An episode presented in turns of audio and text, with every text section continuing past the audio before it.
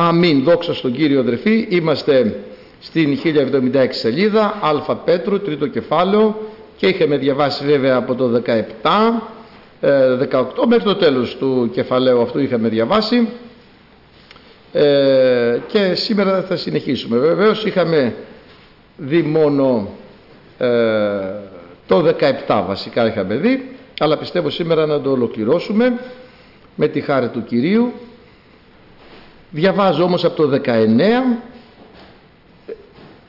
με συγχωρείτε από το 18 επειδή και ο Χριστός άπαξ έπαθε δια της αμαρτίας ο δίκαιος υπέρ των αδίκων για να φέρει μας προς τον Θεόν θανατωθείς μεν κατά τη σάρκα ζωοποιηθείς δια του πνεύματος δια του οποίου πορευτής εκήρυξε και προς τα πνεύματα τα εν τη φυλακή τα οποία επίθυσαν ποτέ ότε η μακροθυμία του Θεού επρόσμενε ποτέ αυτούς εν τις ημέρες του Νόε ενώ κατασκευάζεται ο εκκιβωτός στην εισήν ολίγε του τεστ την οκτώ ψυχέ διεσώθησαν δίδατος του οποίου αντίτυπωνών το βάπτισμα σώζει και ημάς την σήμερον ουχή αποβολή της ακαθαρσίας της αρκός αλλά μαρτυρία αγαθής, της αγαθής συνειδήσεως εις Θεών δια της Αναστάσεως του Ιησού Χριστού ώστε είναι δεξιά του Θεού πορευτής εις των ουρανών και εις όνοι πετάξαν άγγελοι και εξουσία και δυνάμεις. Δόξα τω Θεώ. Λοιπόν, είχαμε πει την προηγούμενη φορά για τα παθήματα τα οποία μπορεί να έχει ο χριστιανός. Τα παθήματα στη ζωή του χριστιανού είναι φυσιολογικό πράγμα, δεν είναι κάτι που δεν είναι φυσιολογικό.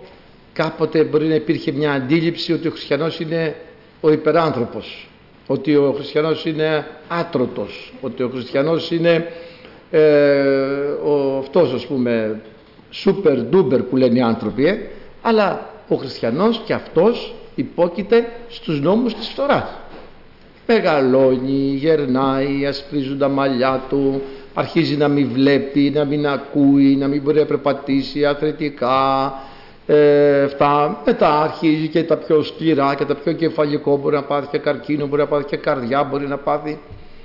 Βλέπουμε ότι και ο χριστιανός υπόκειται σε όλους τους νόμους της φθοράς η διαφορά δεν είναι σε αυτό το κομμάτι επάνω.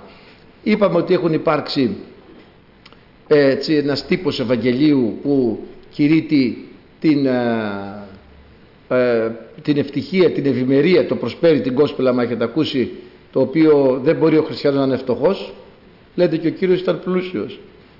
Έτσι, ή ο Απόστολος Πέτρος δεν ήξερε αυτούς τους νόμους του προσπέρι την κόσπελ δεν τους ήξερε γιατί όταν ένας ζητιάνος βρέθηκε μπροστά του δηλαδή από το ζητιάνο πιο φτωχός ήταν γιατί ο Ζητιάνος από το πρωί λεπτό, λεπτό, δίλεπτο, δίλεπτο κάτι θα είχε μαζέψει στην τσέπη.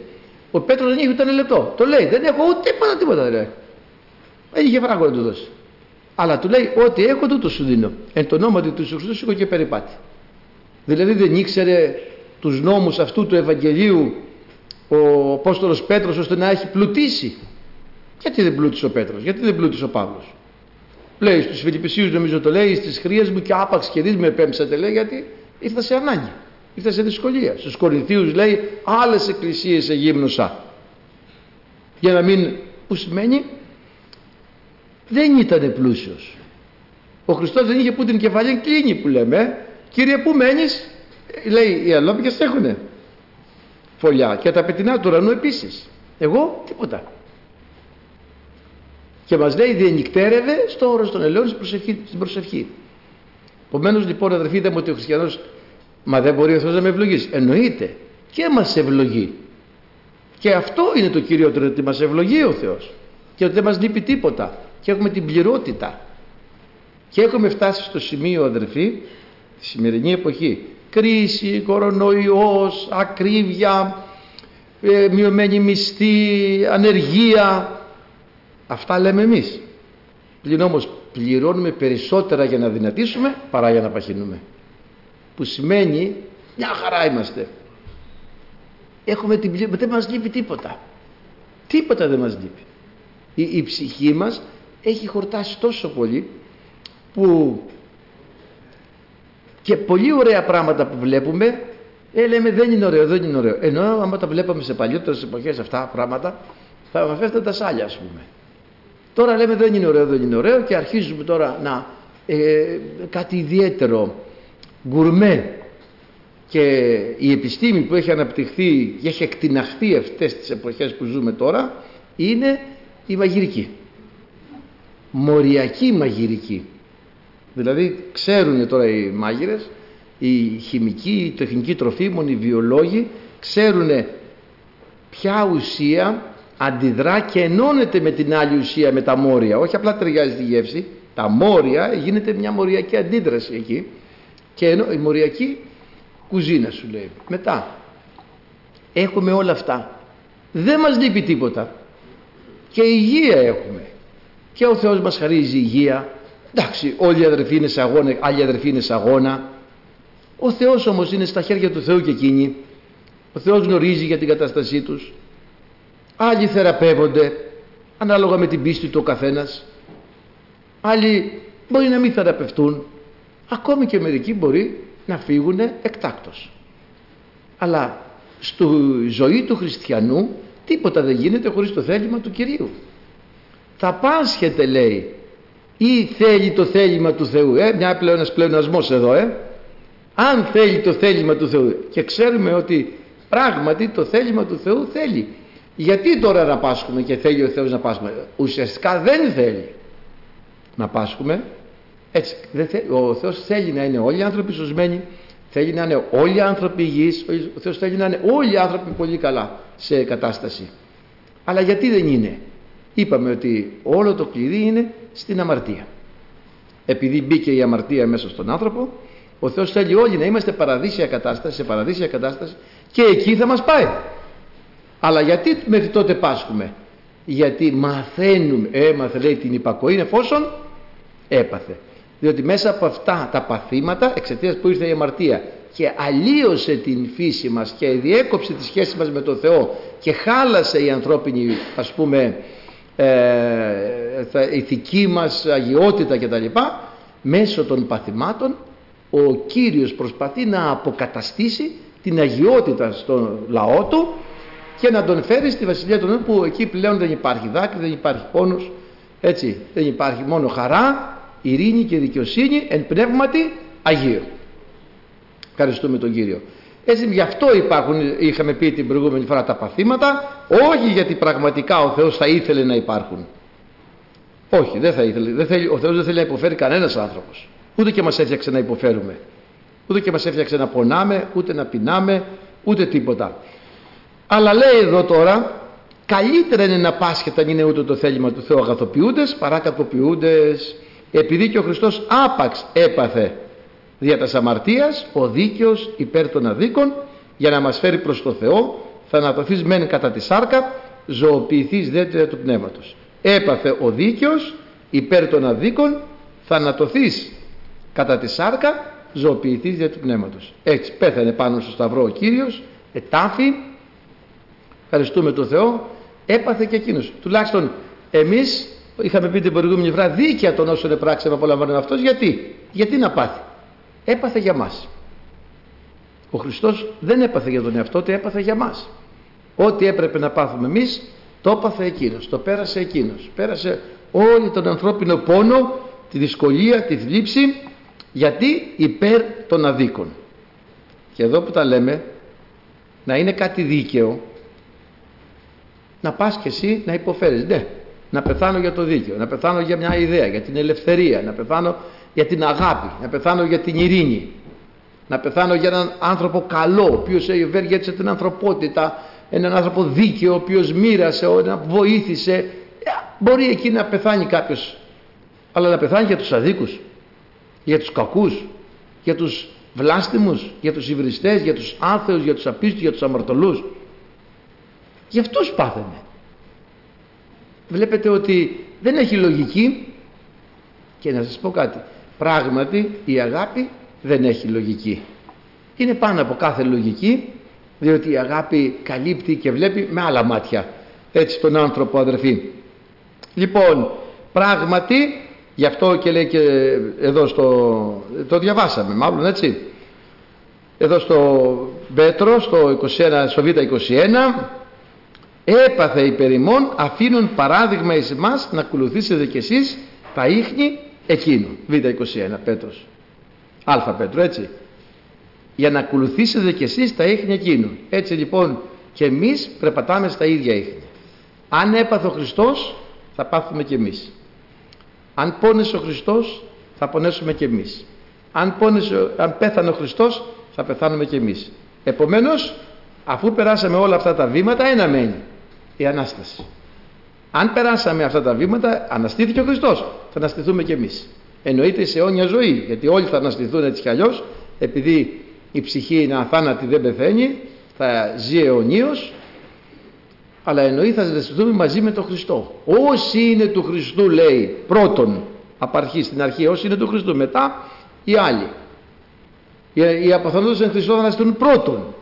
Έπειτα εμείς στη ζωντανή εν Χριστώ πάλι και μετά πρώτα όσοι είναι του Χριστού. Έτσι λοιπόν λέει και στο τέταρτο κεφάλαιο που θα το δούμε την άλλη φορά επειδή λοιπόν ο Χριστός πρώτο εδάφιο, τέταρτο κεφάλαιο εδώ αλφα Πέτρου, από κάτω ακριβώς επειδή λοιπόν ο Χριστός έπαθε υπερημών κατά σάρκα, οπλίστητε κι εσείς το αυτό φρόνημα, διότι ο παθών κατά σάρκα έπαυσε από τις αμαρτίες. Να λοιπόν τι φέρνει η, τα παθήματα. Βοηθάνε τον άνθρωπο να μην προχωρήσει στην αμαρτία. Και όπως είπαμε, όταν έρχονται παθήματα, δυσκολίες, διωγμοί, στενοχώριες, ασθένειες, δεν είναι τιμωρία για μας. Δεν μας τιμωρεί ο Θεός.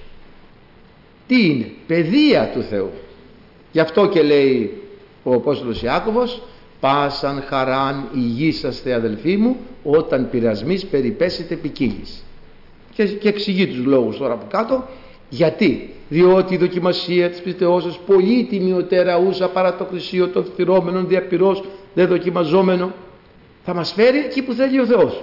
Δηλαδή οι θλίψεις, οι δοκιμασίες και οι στενοχώριες ένα στραβό ξύλο το ισιώνουν σιγά σιγά.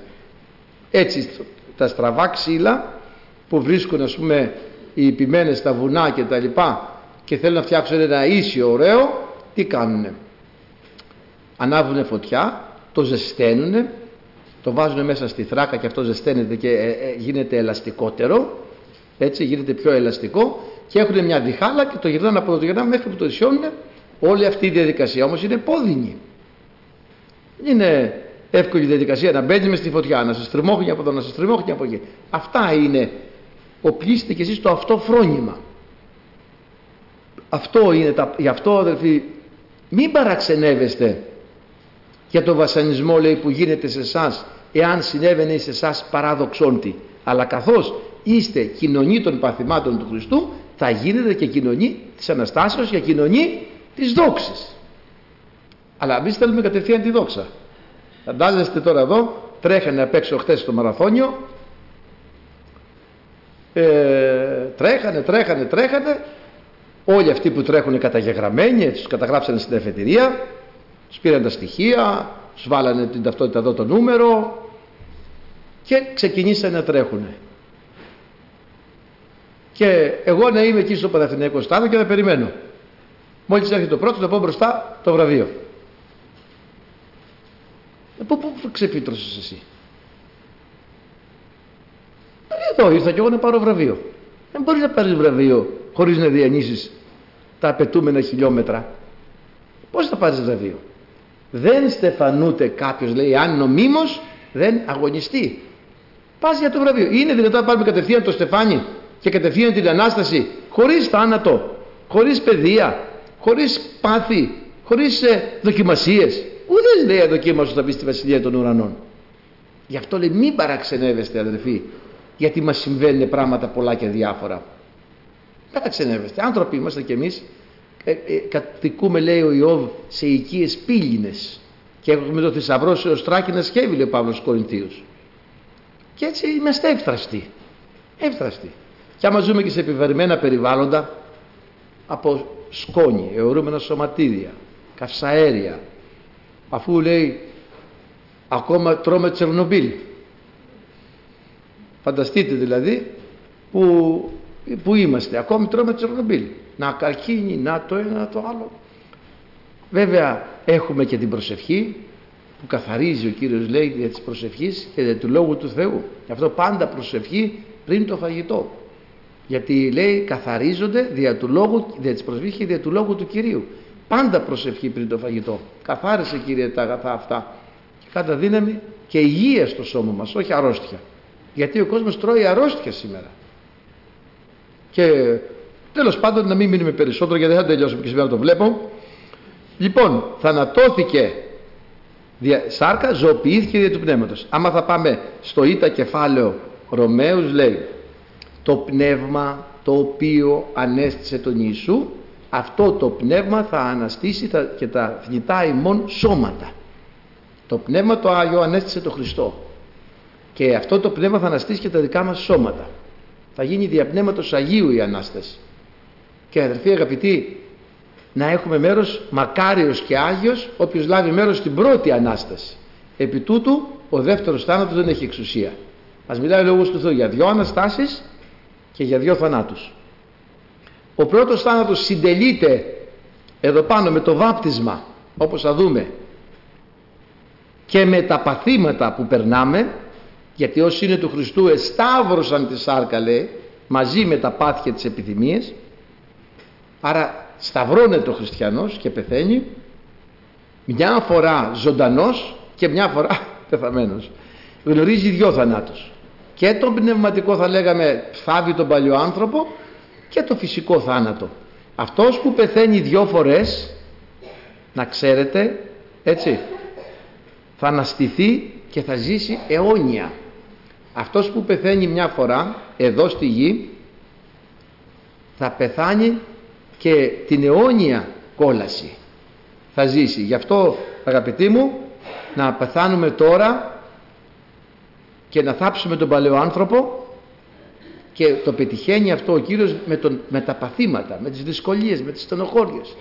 Και ξέρετε εκεί ο άνθρωπος ταπεινώνεται, χαμηλώνει κλείνει το κεφάλι του κάτω δεν έχει εγωισμούς, απελάσσεται από τον εγωισμό κοιτάει τον πόνο του, κοιτάει τη στενοχώρια του κοιτάει τη θλίψη του, κοιτάει το πρόβλημά του κοιτάει τις ελλείψεις του.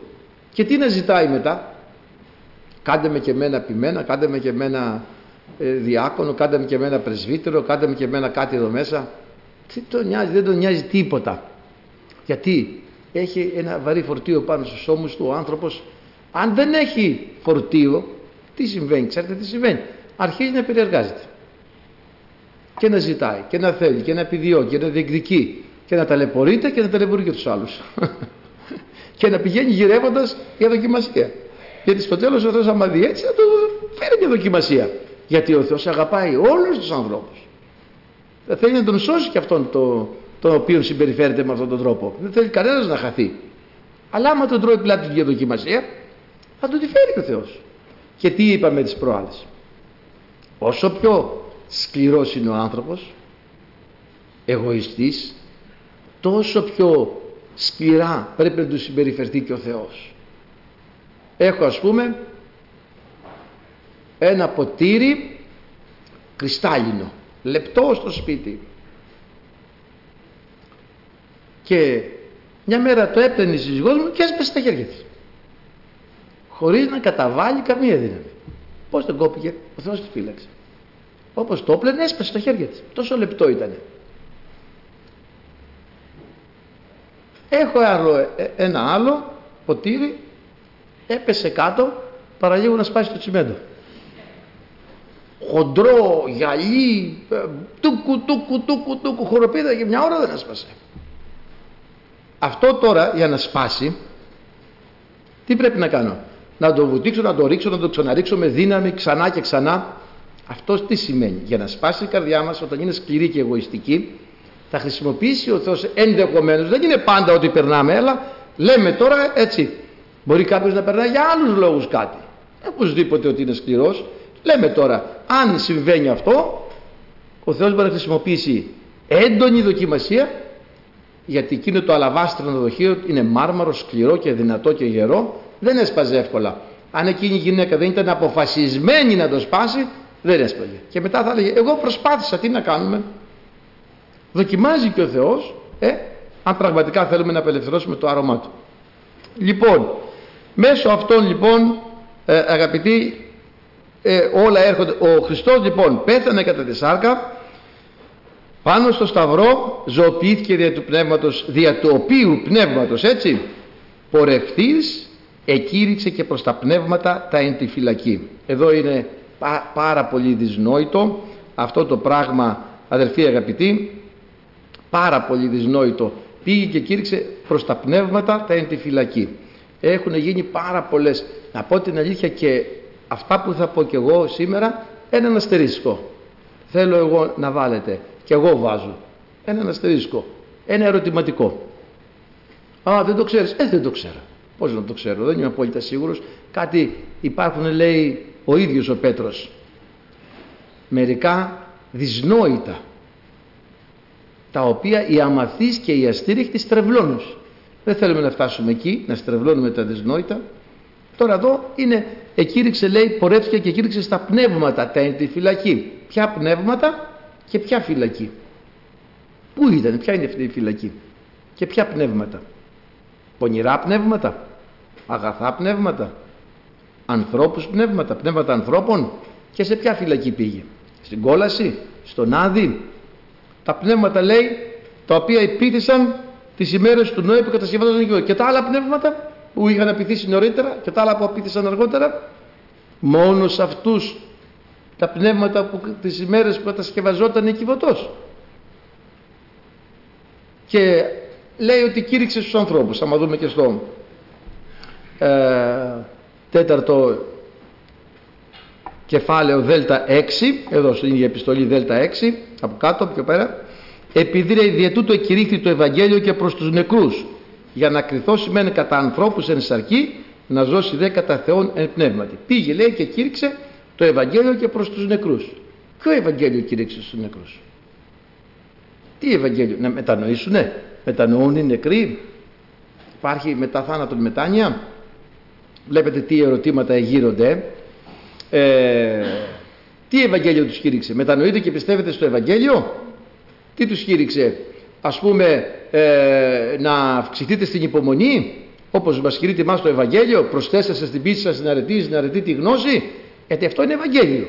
Τι Ευαγγέλιο τους κήρυξε ότι τι είναι πολύ δυσνόητο πολύ δύσκολο. Άλλοι λοιπόν λένε ας πούμε ότι στην Καινή Διαθήκη ποτέ οι άνθρωποι δεν αναφέρονται ως πνεύματα. Ποτέ. Έτσι. Δεν αναφέρονται πνεύματα. Οι ψυχές των εσφαγμένων ε; η ψυχή του πήγε στον Άδη. Άρα σου λέει είναι τα πνεύματα. Οι εκπεσόντες άγγελοι άμα έχετε ακούσει ε; ήταν οι εκπεσόντες άγγελοι οι οποίοι λένε ότι ενώθηκαν με τις θυγατέρες των ανθρώπων στο έκτο κεφάλαιο που λέει ο Κύριος ε, της Γένεσης είναι αυτό Γένεσης κεφάλαιο σίγμα και αυτοί οι εκπεσόντες άγγελοι σε αυτούς πήγε. Όλα ε, αυτό που φαίνεται κυρίως αδερφοί εδώ είναι ότι ε, κήρυξε το Ευαγγέλιο στους ανθρώπους κήρυξε το, το Ευαγγέλιο στους ανθρώπους στον Άδη. Τώρα το άμα θα δούμε κηρύττω τι σημαίνει κηρύττω; Κοιτάξτε έχουμε τώρα πολλές δυσκολίες εδώ. Κηρύττω τι σημαίνει; Αναγγέλω διακηρύττω γνωστοποιώ. Ανακηρύττω. Έτσι σημαίνει το κηρύττω. Ε, λέει τώρα στη γένεση στο λάμδα γάμα κεφάλαιο παρεκάλεσε ο Μωυσής τον Κύριο.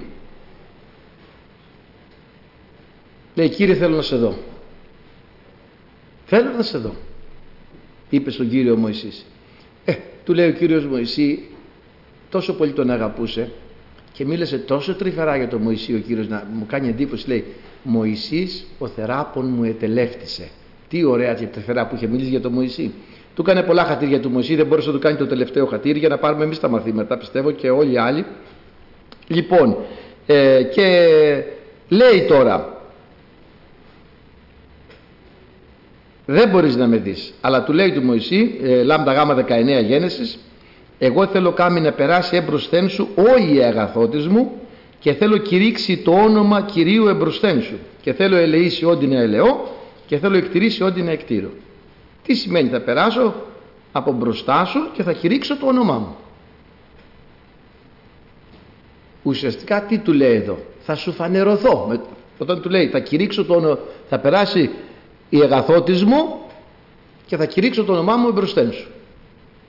Τι κήρυξε δηλαδή ο Θεός στο Μωυσή εκείνη την ώρα; Τον εαυτό του. Ανέδειξε στο Μωυσή τον εαυτό του. Γι' αυτό λέει ανακηρύττω, κάτι δείχνω ή αποκηρύττω κάτι το διώχνω έτσι. Λοιπόν ε, και λέει τώρα πήγε και κήρυξε τον εαυτό του φανέρωσες στους νεκρούς. Αυτόν που εσείς αποκηρύξατε νάτος εγώ είμαι. Διότι την εποχή που ο Νόε τι ήταν ο Νόε; Κήρυκας της δικαιοσύνης τι κήρυτε ο Νόε τη μετάνοια και την επιστροφή στο Θεό. Εσείς με αποκηρύξατε την εποχή που ο Νόε κήρυτε και εγώ τώρα κηρύττω τον εαυτό μου όπως τον κήρυξε μπροστά στο Μωυσή. Κηρύττω λοιπόν δεν σημαίνει όπως έχουμε εμείς σήμερα μόνο η λέξη το κήρυγμα αλλά κηρύττω σημαίνει παραδείγματος χάρη λέει στο, στο χρονικόν.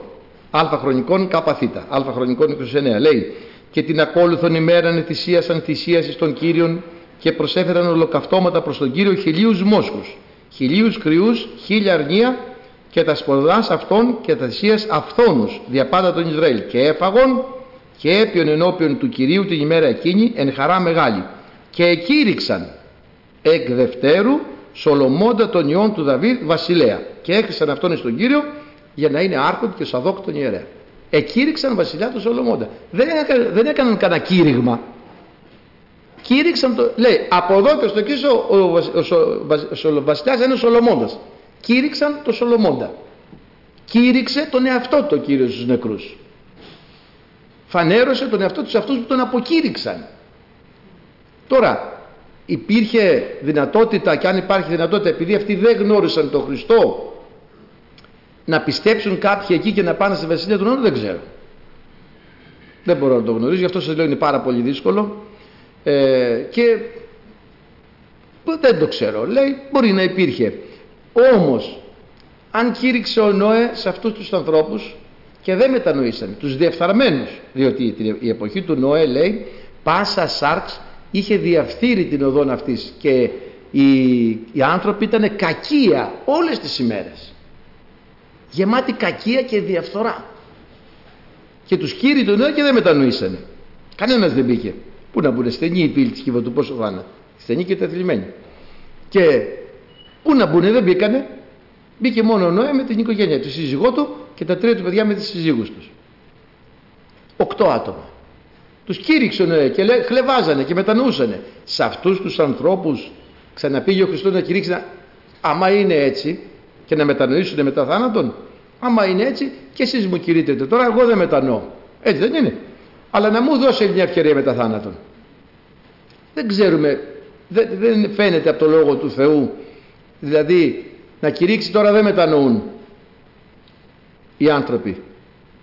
Άρα, ε, όπως κήρυξε σε αυτούς την εποχή του Νόε που δεν μετανοούσαν γιατί ήταν κακοί και διεφθαρμένοι τόσο πολύ ώστε να, να εκδηλωθεί η μήνυ του Θεού εναντίον τους και να τους πνίξει με κατακλυσμό. Τους ξανακήρυξε μετά θάνατο να πιστέψουνε.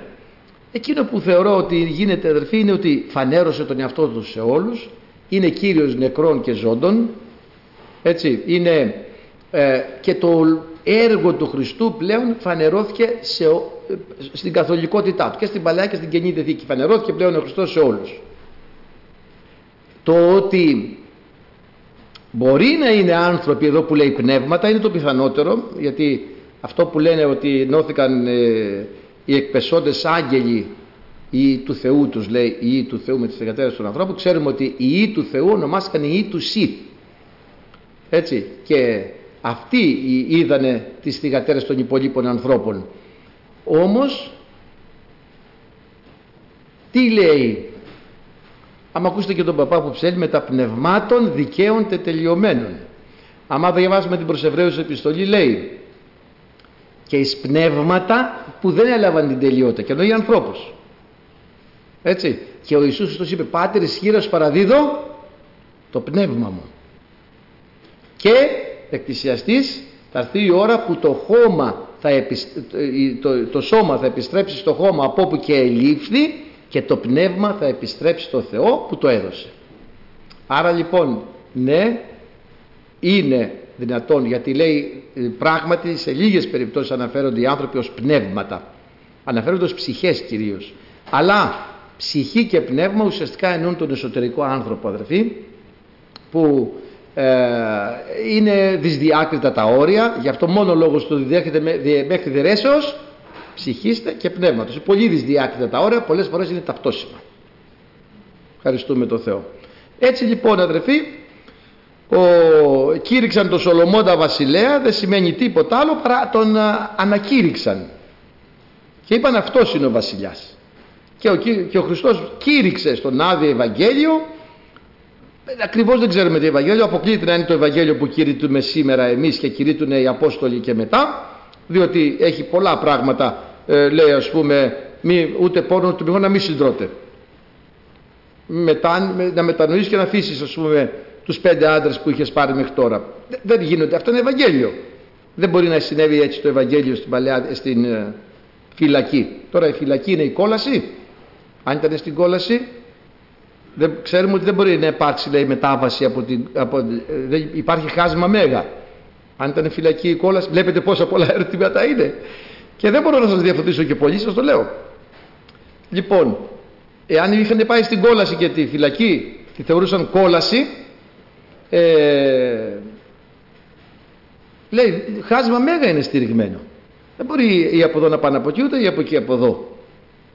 Αν ήταν στον Άδη ενδεχομένως ναι. Ε, ακριβώς δεν τα γνωρίζουμε. Γι' αυτό λέμε αυτά τα οποία μπορούμε να αντιληφθούμε. Μέχρι εκεί αδερφοί και τα περισσότερα θα μας τα αποκαλύψει ο Κυρίος όταν μια μέρα θα έρθει η ώρα. Μερικοί για τις απόψεις τους, αμφότεροι δηλαδή, έχω διαβάσει απόψεις αμφωτέρων των ε, αυτών, οι, οποίες είναι, οι οποίοι είναι βέβαιοι απόλυτα και Έχω ακούσει ότι οι πνεύματα είναι οι εκπεσόντες άγγελοι την εποχή του, ότι είναι την εποχή του Νόε ας πούμε που λέει εκεί στο έκτο κεφάλαιο της Γένεσης. Εμείς γνωρίζουμε όμως ότι οι άγγελοι δεν έχουν δυνατότητα αναπαραγωγική διότι το λέει ο Λόγος του Θεού. Έτσι δεν είναι. Μάλιστα τους αγγέλους τους ε, λένε ασώματους μεν περιγεγραμμένους δε. Δηλαδή δεν είναι απόλυτα πνεύματα, απόλυτο πνεύμα είναι μόνο ο Θεός. Οι άγγελοι είναι περιγεγραμμένοι, δηλαδή αχνοί, αχνοί. Ασώματοι, τόσο αέρινο σώμα δηλαδή που είναι αόρατο κι αυτό. Κάπως έτσι τα λένε. Τέλος πάντων. Λοιπόν, έτσι αδερφοί αγαπητοί, κηρύχθηκε το Ευαγγέλιο προς τους νεκρούς, αλλά δεν ξέρουμε ακριβώς ε, ποιο Ευαγγέλιο και κηρύχθηκε προς τους νεκρούς και πραγματικά ε, έχει, μένουμε με κάποια ε, κατασκευάζουν το οικιβωτό λέει οικιβωτός ε, η σύνολίγε του τέστην οκτώ ψυχέ διεσώθησαν διείδατος λοιπόν εσώθηκαν είδε ο Κύριος την κακία του ανθρώπου επληθύνεται η κακία του ανθρώπου επί της γης η σκοπή των ιδεολογισμών της καρδιάς αυτού ήταν μόνο κακία πάσας στις ημέρας και είπε ο Κύριος το τέλος πάσης σαρκός, ε, το σίγμα κεφάλαιο της Γέννης. Διαβάζω το έκτο, σίγμα Το τέλος πάσης σαρκός ήλθε ενωπιών μου, διότι η γη ενεπλήσθη αδικίας από αυτόν και ειδού θέλω εξολοθρεύσει αυτούς και τη γη. Έτσι ήρθε ο κατακλυσμός ε, και μπήκε ο Νόε στην Κιβωτό και σώθηκαν οκτώ ψυχές από τα νερά ο Νόε και η οικογένειά του. Είναι, εδώ θα το κάνουμε στην επόμενη φορά σίγουρα δεν το ε, αναπτύσσουμε τώρα ιδιαίτερα. Στο Λότ πάλι ο Αβραάμ με τον Κύριο διαλέγεται και ζητάει από τον Κύριο να μακροθυμήσει. Όπως μακροθύμησε και την εποχή του Νόε. Περίμενε. Περίμενε. Έκτισε ο Νόε την Κιβωτό. Τον πήρε λένε 40 50 χρόνια να την κτίσει την Κιβωτό ο Νόε. Και ήταν ευκαιρία να μετανοήσουν. Η μακροθυμία του Θεού τους ε, παρακινούσε να μετανοήσουν. Δεν μετανοούσαν. Τι σημαίνει μακροθυμία Θεού; Παροχή χρόνου και ευκαιριών στο να μετανοήσει ο άνθρωπος. Αυτή τη μακροθυμία τη δίνει ο Κύριος σε όλους τους ανθρώπους. Από μικρά παιδιά είμαστε ενάντια. Το βρίζανε. Απομακρυνθήκαμε. Φύγαμε από κοντά του. Ο Κύριος μας έδωσε χρόνο, πίστοση χρόνου και ευκαιρίες πολλές να μετανοήσουμε. Και σήμερα το ίδιο κάνει μακροθυμεί ο Θεός. Μη θέλω να απολεστώ συντηνές, αλλά πάντες να έλθω σε επίγνωση της σωτηρίας. Σε μετάνοια, έτσι. Να ξέρετε καμιά φορά λέω εδάφια που δεν τα, ίσως να μην τα καταλαβαίνετε, αλλά έχω πάρει λίγο από εδώ και λίγο από εκεί. Καμιά φορά γίνεται και αυτό γιατί μπορεί να το πω ακριβώς το εδάφιο, να, να πω και κάτι άλλο σε άλλο μέρος. Και έτσι αδερφοί αγαπητοί, ο Θεός μακροθυμούσε. Βοήθησε ο Λότ στη μακροθυμία, ο Αβραάμ στη μακροθυμία του Θεού, παζάρεψε. Εδώ ο Κύριος μακροθυμεί με τον Νόε, του δίνει ευκαιρίες, φτιάξει την κυβωτό Νόε. Ξεκίνα, είχε δούλους βέβαια, είχε τεχνίτες, είχε αρχιτέκτονες, είχε ναυπηγοεπισκευαστική ζώνη, ξέρω εγώ τι είχε πάνω στα βουνά. Έφτιαξε το τελειότερο ναυπηγικό δημιούργημα. Και αυτό ήταν κήρυγμα. Και αυτό ήταν μαρτυρία. Τι κάνεις εκεί Νόε στα βουνά, γιατί φτιάχνεις καράβι, γιατί ο Θεός θα βρέξει. Τι είναι η βροχή, η βροχή σημαίνει θα έρθει νερό από τον ουρανό. Μα μπορεί να σταθεί το νερό στον ουρανό. Μπορεί να σταθεί τίποτα στον ουρανό. Δεν βλέπανε νερό. Νερό βλέπανε κάτω. Η γη ανέβηζε νερό και ατμός ανέβαινε από το πρόσωπο της γης και πόντιζε τα φυτά. Δεν βλέπανε νερό. Ξέρετε ότι και τη σημερινή εποχή αδυνατούν άνθρωποι αγράμματοι να αντιληφθούν τον κύκλο του νερού. Είχε γνωρίσει μια γιαγιά η οποία μου έλεγε με, με, με ντροπή κάπως για αυτούς που τα λένε αυτά. Αδρεφέ μου λέει, αδρεφέ τι λένε. Λένε λέει ότι το νερό της βροχής είναι από τη θάλασσα. Και μου λέει, εγώ έχω δοκιμάσει και από τη θάλασσα και από τη βροχή. Της θάλασσας δεν είναι αλμυρό και της βροχής δεν είναι αλμυρό. Σας το λέω ειλικρινά μου, το είπε η γιαγιά. Εγώ αδερφέ μου λέει, έχω δοκιμάσει. Λένε ότι το νερό τη βροχή είναι από τη θάλασσα. Και γέλαγε και το έλεγε με μομφή για τους επιστήμονες. Αδυνατούσαν και σήμερα άνθρωποι αγράμματοι αδυνατούν να αντιληφθούν τον κύκλο του νερού. Πόσο μάλλον τότε. Πού να ξέρουν την, την νομοθεσία του νερού. Κάποια στιγμή, άμα κάνουμε την νομοθεσία του νερού, αδερφοί, δηλαδή τι θαυμαστά είναι το νερό. Πώς το έχει εγκλωβίσει ο Θεός και δεν έχει χαθεί μια σταγόνα από εκείνη που έφτιαξε. Το έχει εγκλωβίσει στα έγκατα της γης. Χιλιάδες αντλίες αντλούν χρόνια ολόκληρα από δεξαμενές που είναι εγκλωβισμένο το νερό στο υπέδαφος. Υπάρχει και μέρος από το υπέδαφος που ανατροφοδοτείται από την επιφάνεια. Αλλά δεν ανατροφοδοτείται από την επιφάνεια, είναι όπως το πετρέλαιο. Ε, έχει βάλει όρια και νόμους τέτοιους ώστε το νερό να παγώνει στους 0 βαθμούς Κελσίου. Εξατμίζεται ζέστη, ζέστη, ζέστη, ναι αλλά στα 2-3 χιλιόμετρα νομίζω πάνω είναι 0 βαθμοί. Τα 3 χιλιόμετρα εκεί πάνω νομίζω είναι κάπου εκεί δεν θυμάμαι ακριβώς, η βαθμοί είναι 0. Πάει, πάει το νερό επάνω, δεν μπορεί να φύγει, να βγει στην ατμόσφαιρα έξω από την ατμόσφαιρα, η τροπόσφαιρα ή να φύγει στο σύμπαν, δεν μπορεί, γιατί μόλις πάει πάνω και βρίσκει 0 βαθμού ξαναπέφτει κάτω ανάλογα με την πυκνότητα, ανάλογα με τους πυρήνες συμπίκνωσης που θα βρει, ανάλογα, με, ανάλογα, ανάλογα, ανάλογα, θα πέσει σαν βροχή, σαν χιόνι, σαν χαλάζι. Ανάλογα το στρώματα που θα βρεις στην ατμόσφαιρα. Πώς θα έχει φτιάξει ο Θεός. Και βλέπουμε τώρα να παγώνει και η θάλασσα ακόμη, τόσο πολύ μεγάλη. Αλλά ο βυθός δεν παγώνει. Ε πώς δεν παγώνει ο βυθός, αφού η θάλασσα παγώνει και πάνε παγοθραυστικά για να περάσουν αφού είναι κάτω από το μηδέν. Για να παγώσει η θάλασσα δεν θέλει μηδέν γιατί είναι αλημυρό το νερό, θέλει μείον 20. Δεν ξέρω κι εγώ που παγώνει. Τέλος πάντων είναι και επιστημονικά αυτά τώρα. Λέω ένα δεκτικό νούμερο κι εγώ.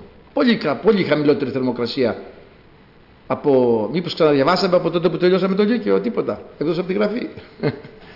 Δόξα τω Θεώ. Και αδερφοί αγαπητοί, κοιτάξτε, όπως παγώνει το νερό. Το νερό όταν παγώνει γίνεται πιο πυκνό και όλα τα, τα αντικείμενα όταν παγώνουν γίνονται πιο πυκνά και πιο βαριά. Και άρα έπρεπε αφού παγώνει το νερό ο πάγος να κατεβαίνει κάτω. Και όμως παγώνοντας το νερό ο πάγος ανεβαίνει πάνω. Γιατί; Το έχει φτιάξει έτσι ο Θεός ώστε να κλείνει μέσα του φυσαλίδες αέρα και ο αέρας το κρατάει πάνω. Γιατί άμα πάγωνε και πήγαινε κάτω, δεν θα υπήρχε ζωή στον πυθμένα, θα ψαφάγανε όλα τα ψάρια, θα πάγωνε ολόκληρη θάλασσα, θα πηγαίναμε απλά στην κατάψη και θα φτάσουμε τον πάγο να πάρουμε τον μπακαλιάρο. Βλέπετε με τι σοφία.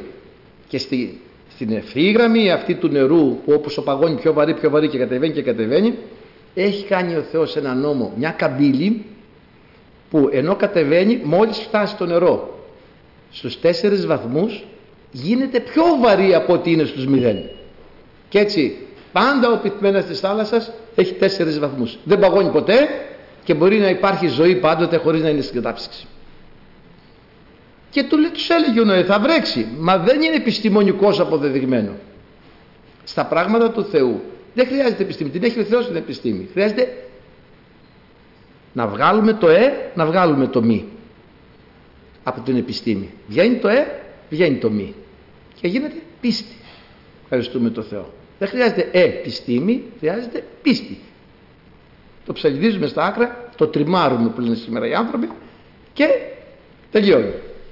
Και μένει η πίστη. Στα πράγματα του Θεού χρειάζεται μόνο πίστη. Ευχαριστούμε τον Θεό.